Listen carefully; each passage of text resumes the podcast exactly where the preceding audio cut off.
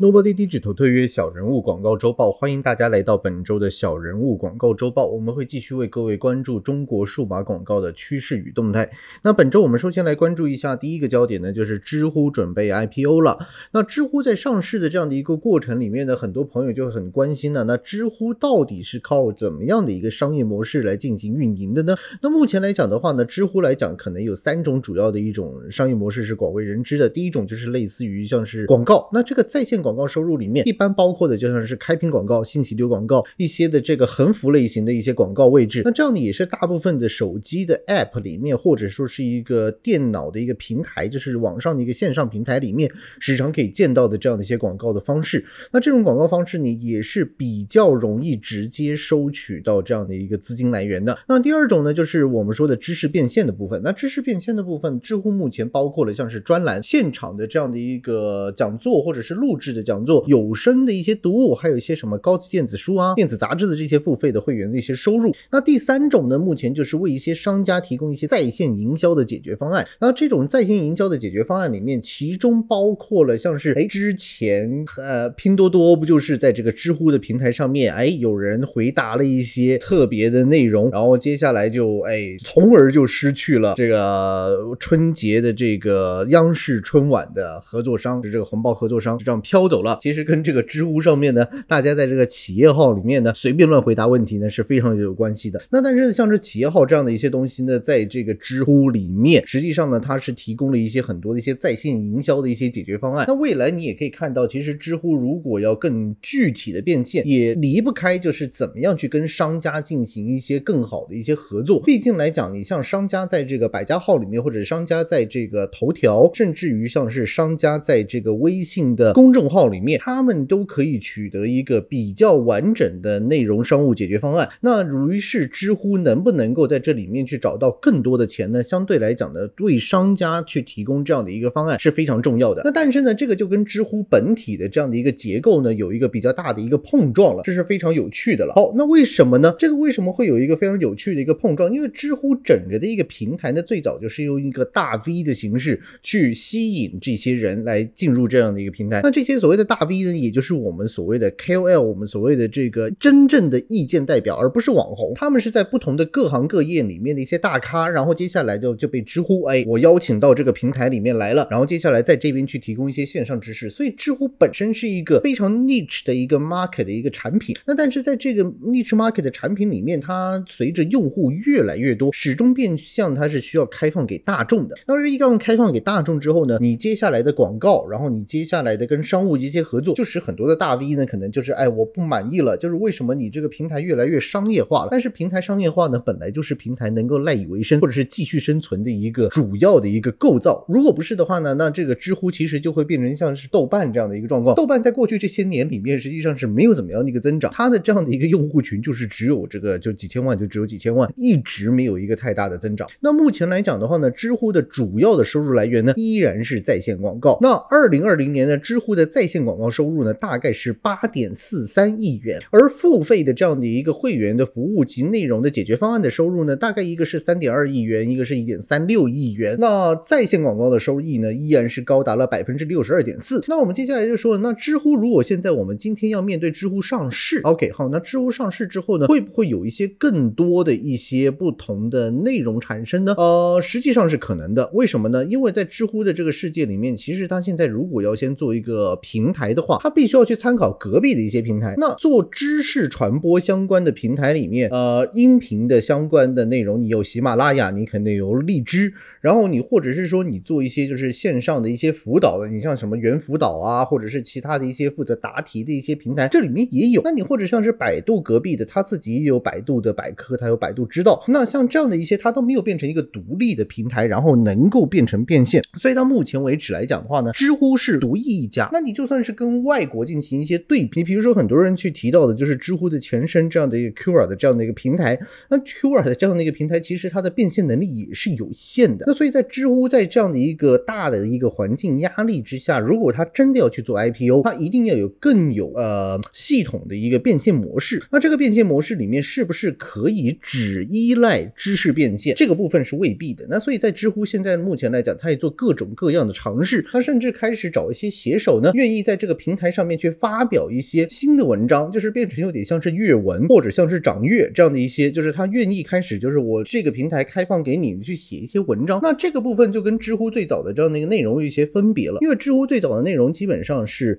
你要去回答这些问题，你必须有一个非常的一个强的一个个人背景，而这个个人背景是已经被社会所认同的，被行业所认同的，所以你的知识层面是要求的非常广。但今天如果当你开放，就是我可以在上面写小说，我可以写网文，我可以写其他，甚至我去这个增加一些知识的一些短视频，那它的这样的一个趋势走向会更像 B 站。那 B 站来讲，它是一个全视频的一个方式，大家也相对习惯了。但是大家如果想说，我今天要在知乎里面去看视频，那我们之前的节目里面也介绍过，知乎尝试过几次的短视频的这样的一个平台，但是都未能成功。那这一次在上市的这样的一个过程之中，是不是能够刺激知乎有一些新的内容出现呢？这个是我们觉得应该是拭目以待的。那当然呢，就是如果说是一个全文字知识的一个平台，而大家有互相的答题的一个空间，而继续有大 V 存在的呢，目前来讲也只剩下知乎了。因为虽然被头条挖走了一批的大 V，但是在头条号里面的这些大 V 越来的变化就越像是纯自媒体人。那这些自媒体人呢，其实你可以同样的，你可以在百家号看到，你在头条号里面看到，或者是说你可能在一些其他的像是啊微信的公众号里面，你也可以看到。那这些大 V 的一些作用性它依然存在，但是它的一些知识层面是不是继续为大家就是提供一个纯知识的一个内容补充呢？这个部分是有待存疑的。那之前字节跳动也挖走了一批人去了这个悟空这个悟空问答，那悟空问答呢现在是已经挂掉了，就已经这个就这个计划案已经被呃字节跳动直接就把它砍掉了。那所以知乎呢到目前为止来讲呢还是唯一一家。那我们可以继续来关注知乎真的上市之后，它的变现会不会使到更多的大 V 跑走，或者是说能够像 B 站一样刺激更多不同层面的一些啊知识内容的碰撞啊讯息内容的碰撞，然后从而呢知乎可能有一些新的一些啊方向。那这个部分我们接下来的节目里面啊，希望在未来有机会可以关注到。好，那第二个我们接下来讲的跟字节跳动还是蛮有关系的，这是关于视频搜索。好，我们之前提出提过呢，这个呃抖音跑出来说，我今天我要做一个视频搜索。那在视频搜索之前呢，我们先先回看一下字节跳跳动的平台里面呢，第一个的搜索这个产品呢是头条搜索。那头条搜索出来之后，当然它的目标就是要打百度。那百度作为一个就是旧的一个搜索引擎来讲的话，它的地位暂时还是很稳固的。因为你像是啊三六零啊，你像是搜狗啊，你像是搜搜狐啊这些，基本都不能够真的撼动百度的这样的一个搜索的一个状态。那如果我们来看整个的百度的搜索的一些劣势是在哪里呢？第一个就是视频搜索。那为什么会这么讲呢？因为视频来讲一直是百度的一个短板，它视频里面的内容绝大部分呢是摆在了这个像是爱奇艺这样的一个平台。那为了去弥补这个视频方面的短板，那百度现在目前是有两种产品。第一个产品就是好看视频，好看视频它主要就是为了对标啊，你可以打把它当做成这样吧，就是它为了要对标其他的短视频平台，你像是微视啊这些的一些短视频平台，我一定要生一个自己的一个产品。那所以你可能隔壁有西瓜视频，然后隔壁有这个呃微视，然后接下来百度它就有一个好看视频。那好看视频目前来讲，它依然用了一些百家号的一些呃，就是我贴补给你这些大 V，然后接下来希望你们就是制作更多的内容，然后培养新的内容制作者。这个部分来讲的话，百度在百家号里面是已经做了很长时间了，所以把它用在好看视频里面，它是驾轻就熟。但是大家都在补贴的过程之中，你是不是能够吸引到其他人进来呢？这个部分我是有存疑的。那我们只能看到的就是百度用一贯习惯的方式，就是我根本就不理平台的这些视频内容是怎么样，我总而言之，我就先把好看视频相关的内容呢摆到最前。这个是百度在视频搜索的其中第一个去弥补短板的部分。第二个弥补短板的部分呢，就是它之前收购了这个 YY 直播。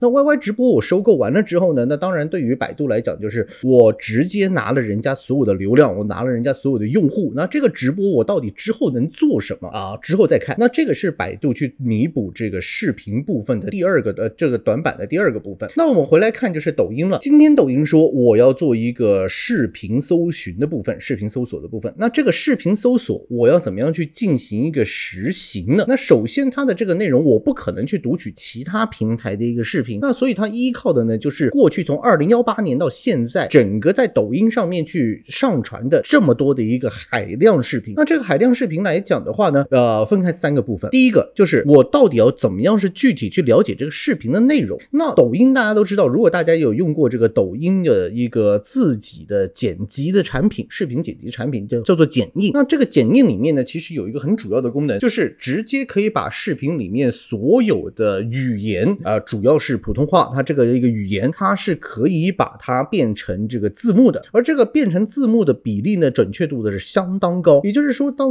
呃你在做视频搜寻的时候，第一件事情，以往可能你需要去产生的一些字幕，我们比如说我们在看 YouTube 的时候，它的一些自动字幕主要体现是在英文。那目前来讲的话呢，抖音的配字幕你是可以通过剪映这样去配上的中文字幕。那当然是它可以理解中文的这样的一个语音的时候，我们可以把它想象成就是它是能够理解你语句里面相关的关键词，也就是说它可以自动去 detect 到，就是搜寻到你相关的这些关键词在这个视频的原声带里面。那第二个部分呢，就是视像的部分。视像的部分来讲的话，如果有出现文字，有出现文字的话，其实大家都知道，呃，从这个照片里面去读取相关的文字，其实现在非常多的公司都已经有这样的一个系统，也有一个这样的一个功能。那在这个功能里面，也就是说，我直接可以从视频里面你配的字幕，甚至你视频里面配的标题，或者是说你视频里面曾经出现过的一些影像上面的字幕，我就是这个文字，我都可以把它变成搜寻的内容匹配的一个部分。这个是第二。那第三个呢，就是抖音拥有一个极大量的音乐合作的一个库。那这个音乐合作库里面，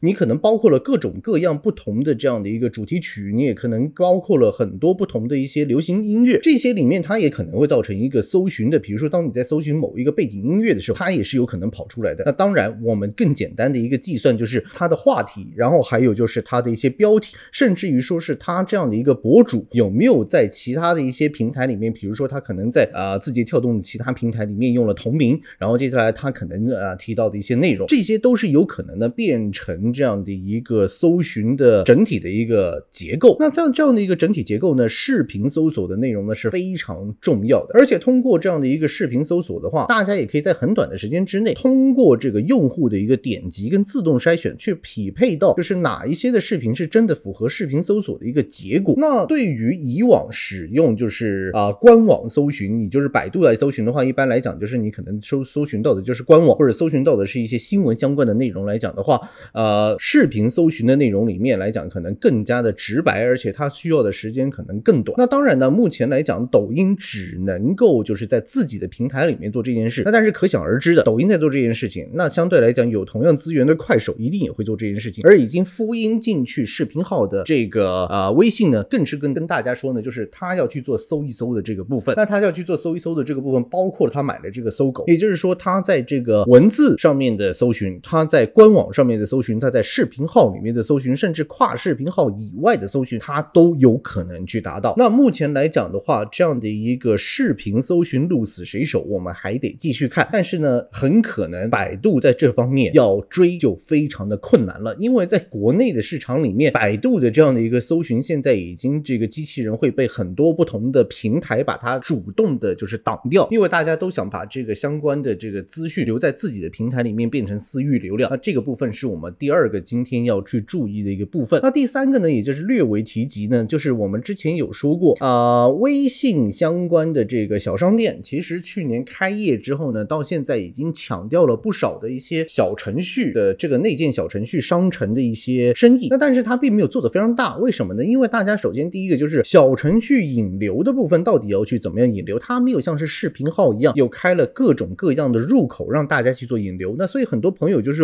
我现在在这个微信里面，我今天从头去搞一个小商店，这个小商店呢变成一个小程序，我还得帮他再引流，我也得去做一个视频号，我得去做公众号才能引到流。很多朋友就觉得很痛苦，然后或者是说我一通过一个大量的朋友圈广告，那这个朋友圈广告里面也是很痛苦，因为朋友圈广告很贵。好，微信的电商里面一直在讲的其中一件事情就是去中心化，然后还有像一些私域流量。那但是呢，最近出现了一些新的一些个产品，这个产品呢叫做腾讯汇聚。OK，汇聚这个东西呢本身是一个腾讯的微信里面的小程序。那这个小程序呢，当你打开的时候呢，其实你可以看到了有一些什么官方正品啊、平台优惠啊、满减三元呢。很多朋友一打开，他的第一个感觉就是，哎，这个东西就好像我把天猫呢就装进去了这个微信平台里面。那怎么会发生这样的一个事情呢？其实呢，到目前为止的话，呃，腾讯汇聚它里面基本上把这个大量的品牌小程序呢，直接导入了这样的一个 indexing 的一个页面，呃，感觉上非常有趣，感觉上就是你好像你自己有天猫店，你自己的天猫店就是你自己在这个微信里面的这个小程序，就是你自己的这样的一个商店的一个小程序，然后接下来这些小程序呢，被全部归类到了这个腾讯汇聚里面，它分成了像是超市生鲜，然后休闲零售、家居百货，然后餐饮美食，像是这项一些不同的这样的一个层面，然后大家进去里面呢，啊，按进去去呃购物之后呢，它会被先导入在这个呃人家的这个品牌小程序里面呢，去进行一个完成一个购买。那所以这个部分呢是非常有趣的部分，就是啊，大家可以选择把这个商品加入平台的购物车，然后在这个小程序里面直接完成购买，或者是说呢，就把它这个跳出去去品牌的小程序里面去完成购买。那目前来讲的这个腾讯汇聚呢，是刚刚推出来的一个啊新产品。那据说呢，它是被定义为腾讯广告的社交电商实践解决方案。那这样的一个购买的相关的流量呢，是会补贴这个平台的这个用户进行这个社区传播，然后从而你大家可以用更低的成本获取用户。也就是说，你可能不用卖这么多的微信的这样的一个广告，你不用卖这么多朋友圈的广告，你也可以进来。好，那目前来讲的话，大家是否能够通过这个微信汇聚，是就是腾讯汇聚呢，去拿到这样的一个新流量？然后或者是说，这个里面是不是能够更加完善整个微信电商的一个闭环呢？我觉得这个部分大家是可以去做留意的。那当然呢，这样的一个目标的话，啊，留给这个抖音的这个小店，然后还有就是